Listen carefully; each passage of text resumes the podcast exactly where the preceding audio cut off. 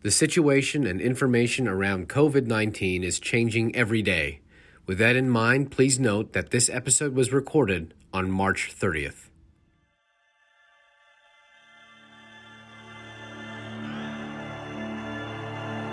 This is a special edition of Of Note, a podcast on innovation. We are having timely conversations with some of the innovators from season one about the coronavirus pandemic and how it's affecting their personal, professional, and business lives. Today we are talking with Dr. Juan Caicedo.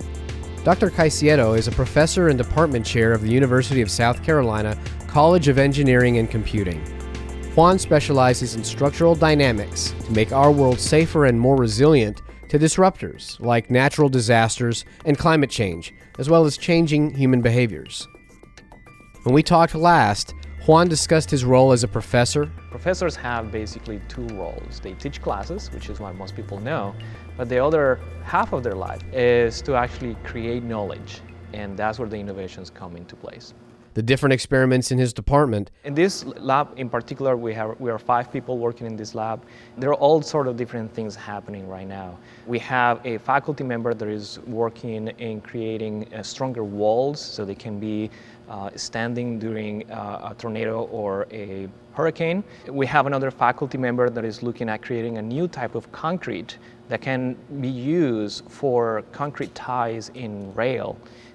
And some of the work that I do, I'm looking in floor vibrations. And how they can shape the world for the better. And it was amazing when we look at the data that you can tell when they wake up, uh, you can tell when they take naps. They can tell when they go for lunch, right? Just by looking at the amount of vibration in the house. So you can actually use this to be able to determine whether or not the person is still healthy, right? If the person is changing patterns, and that might be an indication that the person is getting sick. And then you can have a doctor being more proactive and going and calling the patient rather than waiting for the patient to get so sick that then needs to go to the ER. He also talked about how innovation can be fostered in schools and the different ways he and his students maintain that innovation throughout their careers. If you haven't seen the videos or listened to the podcast session, check it out online at scribblesc.com.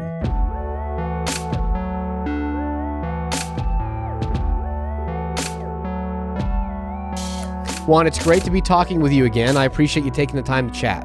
Can you talk a little bit about, you know, like what has it been like managing your team. I'm sure it's been very difficult, but yes, can you can you talk a little bit about how managing that team uh, has changed?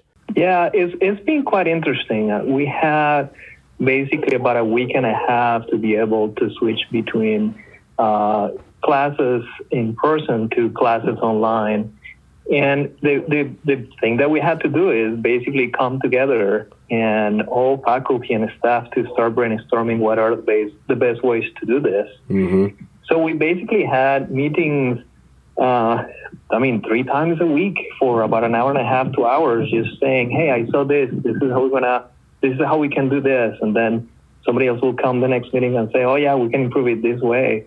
So it's, it's been interesting. I think we've been working more as a unit because of the challenge, even though we're not physically present in the same place. Um, the other thing that happened is, so in addition to a, a faculty member that teach and do research, um, there is a group of staff that support all of this. And, you know, all of the staff is been telecommuting. That means even though we're uh, physically distant, I think we're actually much closer than before. Mm-hmm. What would you say is allowing them to work closer because of the distance? Like, what's allowing that to happen? Yeah, so it's it's interesting. So I think I think if, if these had happened, I don't know, five years ago or ten years ago, uh, where teleconferencing software was not as good as it is right now, where we just don't have we didn't have the the right tools to work. Like for example. Now we can send um, documents electronically to be signed very easily, right? Mm-hmm. But that technology was not available five years to 10 years ago. So it's, it's even though it's a very challenging situation, what I'm finding out is all of those tools are actually out there. We, so we're, we're putting all of those tools together to be able to each of us to work at home. And so far, I mean, yes, the work is not efficient. I, am not getting as much done as I used to uh, when I was in the office, right? It's not the same as walking into the classroom to teach a class, but we're, I think we're getting it done and, and, and, you know, in, in, a, in a good way. I mean, I don't think I don't think the educational experience of my students in my class is uh, is sacrificed too much. Let's put it that way. Okay.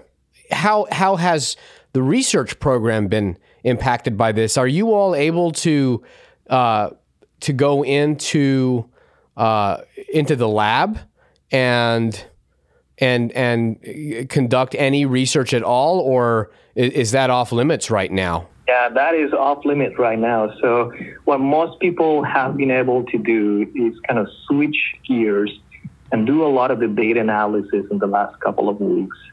Uh, so instead of actually doing experiments in the lab, we're doing, uh, you know, doing the plotting of the data, looking at the data, trying to understand what data of prior experiments mean. But uh, I think I think that's going to come to an end, and we're going to have to do something about it. I don't know exactly what's going to be uh, in that situation. Um, there's only a few um, research programs that are allowed to continue. Uh, those are, for example, those that are related with the virus itself. So there is a, a professor in environmental engineering group that is doing some of that research. And, um, and some other ones, but very, very, very few research programs are actually doing experiments today at the university. Most of the research has had to stop for now but you're able to continue. I wouldn't say, yeah, I wouldn't say stop. I think we have shift gears. You kind of shift gears. The, the research hasn't stopped yet. But if this continues for too long, there are going to be some of those research programs that might not be able to continue until we do some experiments. Okay, and then and then on the reverse side of that, in terms of the distance learning piece of that, you've you've been able to adapt that probably a, a little better in that while you're not able to uh, come together in the classroom, you can still, for the most part, have everybody um, participate within a remote conference and then field any questions that way, as well as lecture to the students. Uh, uh, you know, uh, online. Yeah, exactly. You know, and one of the things that I was very curious, and I think the rest of the faculty was very curious, is uh, we're trying to hold our classes at the same time as before. So the question is, are we really going to have enough people going to these virtual classes, or it's only going to be only half of the students?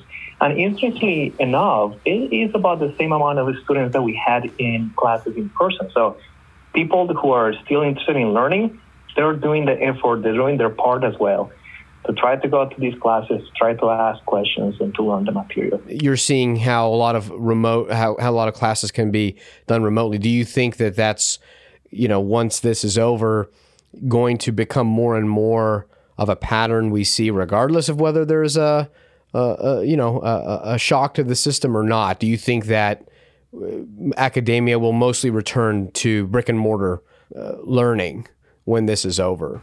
Yeah, so that you know that's that's an interesting question. So I was in a teleconference not too long ago with somebody who has done a lot of these uh, uh, distance education in the past, and what this person was saying is, listen, we've been trying to do distance education forever, right? The first thing that we tried was with paper and pen, and we'll send this by uh, by mail, mm. and the person will work on these things and return it back. So this idea of distance education really is not new.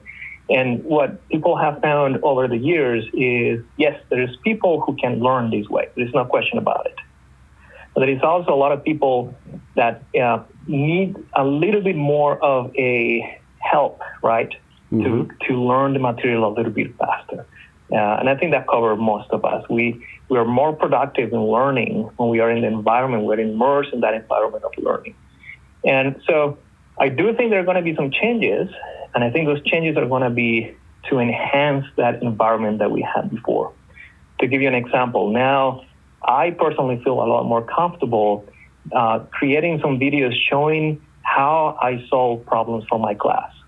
Well, next semester, when we're all back in campus, I'm probably going to still be doing these videos. So now the students are going to have the opportunity to go to class, to listen to me, uh, tell the concepts, and solve some problems but they also going to have the videos from the past semesters. So I also I actually think that it's going to enhance the experience that students have at the universities. Yeah, that's actually that's an, that's a great example, uh, Juan. I, I, I was thinking about it more from a content standpoint, and I've seen that even with my uh, my son, whose teacher, who and he's you know he's in he's in just he's in preschool, but she's gone to the extent of recording a lot of videos of her even just reading um, a story.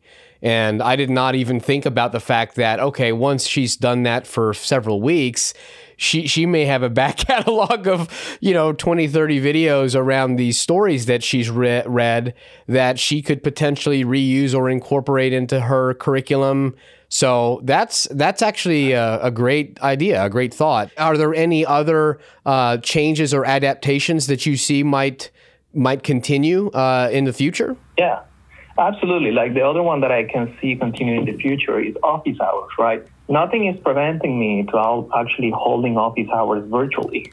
So all of this really has uh, has been a learning experience for a lot of us, and and I think um, all of these little tools that we're learning, uh, we're going to adapt them to enhance what we are already doing. Do you also feel like the uh, the you know academic institutions will change will, will require now for instructors professors in their design of their classes to have virtual or remote plans built for situations like this is that going to become potentially a a new standard for for a, baseline class design? I don't I don't I don't think necessarily for new uh, uh, class design because I mean this is a very unique situation, right? I don't I don't think we're going to be I mean, hopefully not. I mean, you just never know, but hopefully we're not going to be experiencing the same thing uh, in the next year or two years or three years, right? Right. Uh, but I do think I do think that what it is creating is I think the instructors themselves are going to be willing to do some of these things because we were forced to try them out. Gotcha. So instead of being mandated by the institution, I think it's going to be more of a grassroots type, type of uh, effort where faculty are going to say, oh, yeah, I tried this. I tried to do an online exam, and that worked out. Um, now I have these students who are, let's say, um, uh, you know, the, student is traveling, the student has some type of difficulty and have to go home or something along this line. So enabling those things for uh, for those special situations. Are there any specific brands uh, that you could share with the listeners so that you know if there are other instructors who are listening or uh, professors that they might you know learn from some of the things that you've tried out. For example, what conferencing software have you found to work best, or video recording, or uh, video storage? Can you speak to any of those? Yeah, so there's a couple of things that I tell you that I tried out and then worked better than I expected. I have this uh, smart pen. It's called uh, Neo Smart Pen, and uh, I have seen people create videos where they write in a paper and you can see what they're writing on the screen you can also see their their faces as they explain what they're what, what they're doing. Okay. And uh, so I'm doing now uh, problems using this smart pen, and uh, it's nice. It's very easy to use. I use it in my phone, and then I upload the video to Blackboard, and that's all I have to do. It works very well.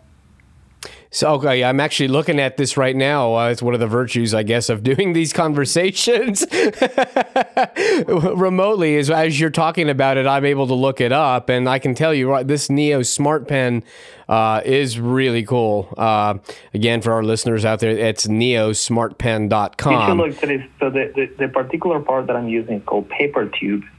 Um, and it allows you to basically you, you can search it in, in YouTube or um, and, and you can see some people just basically giving class, and they, all they're using is their pen and their uh, uh, and a special type of paper that comes with the pen. Yeah, this is um, this is really useful. Thank you.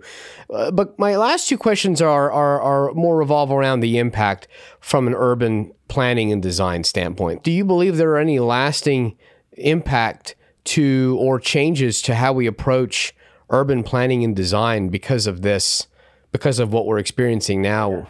Oh yeah, I mean it's it's it's incredible. I've been I've been thinking about this, and uh, one of the things that I wonder is how is this pandemic going to impact our social fabric, right? Mm-hmm. And that, that can have positive impacts, but can also have some negative impacts. Like, are people going to be comfortable again going to restaurants, right? I also realize, you know, that is we, we design houses with a particular purpose. We don't design the houses for us to work on them necessarily.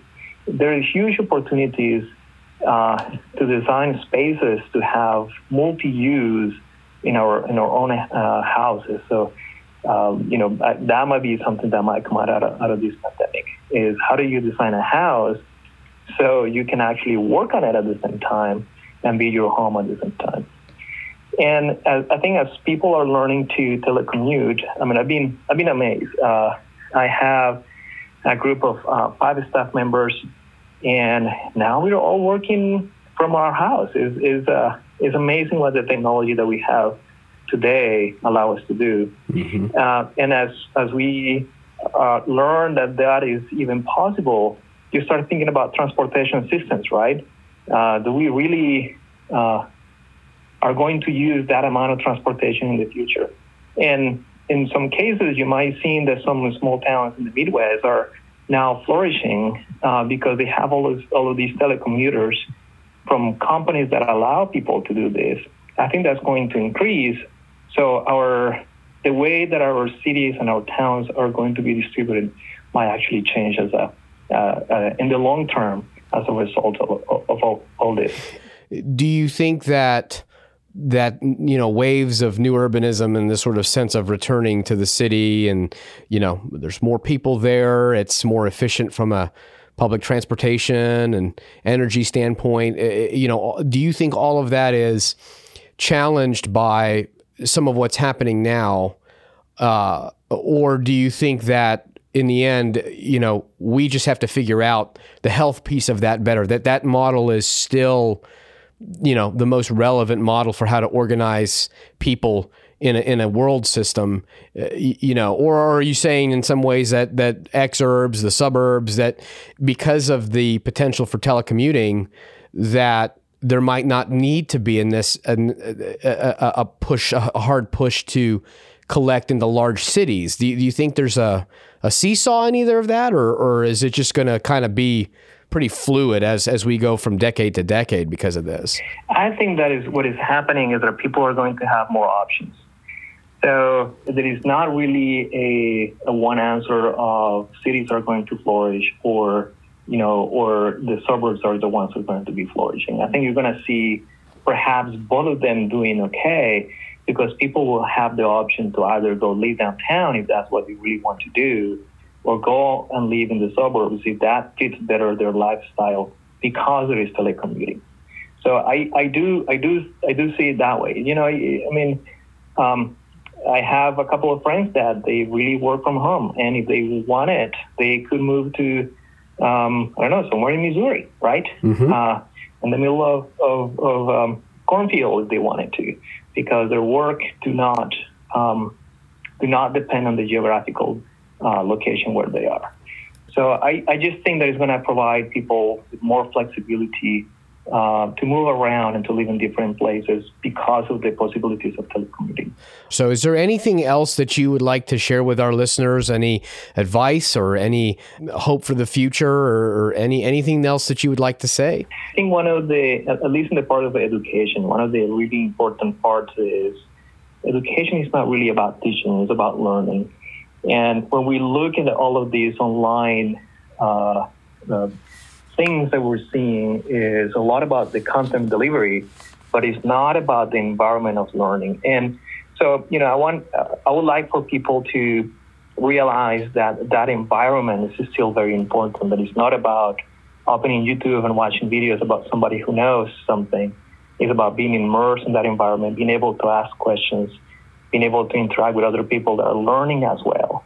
And all of that is what creates learning. It's not what creates teaching.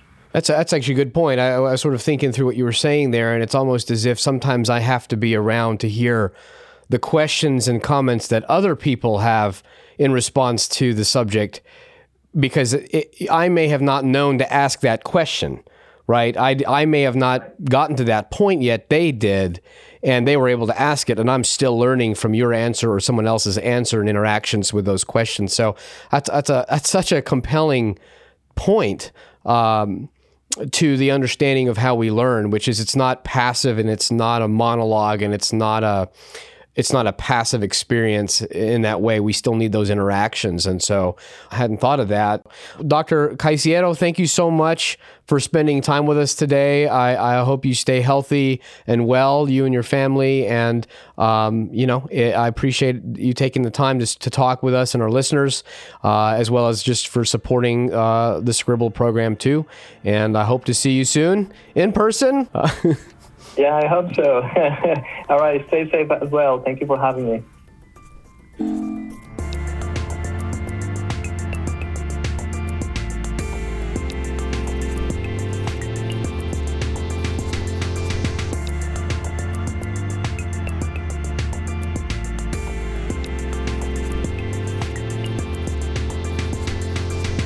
Thank you for tuning into our special edition of Of Note, a podcast on innovation. These are challenging times for everyone and in ways expected and unexpected. You might be facing the virus head on or supporting a loved one who is fighting for their lives. You might be a business owner worried about how to take care of your employees or an entrepreneur losing momentum on a vision you've devoted your life to building. You might be a leader wrestling with a lack of information and deciding between the lesser of two evils. You might be someone who has a great way of solving problems and making a difference. Or you might just be tired and lonely from the social isolation. Whatever your case may be, remember you are not alone and that we all carry each other. One of my favorite quotes of all time is this You may see me struggle, but you will never see me quit. Now more than ever, the world needs you to show up today. You are powerful, you are valuable, and what you believe changes the world. It needs that special thing you've been dreaming about since you were little. It needs your spark to light up the darkness. So stay positive, my friends. Take care of your health, stay home, wash your hands, love your family, and keep dreaming big.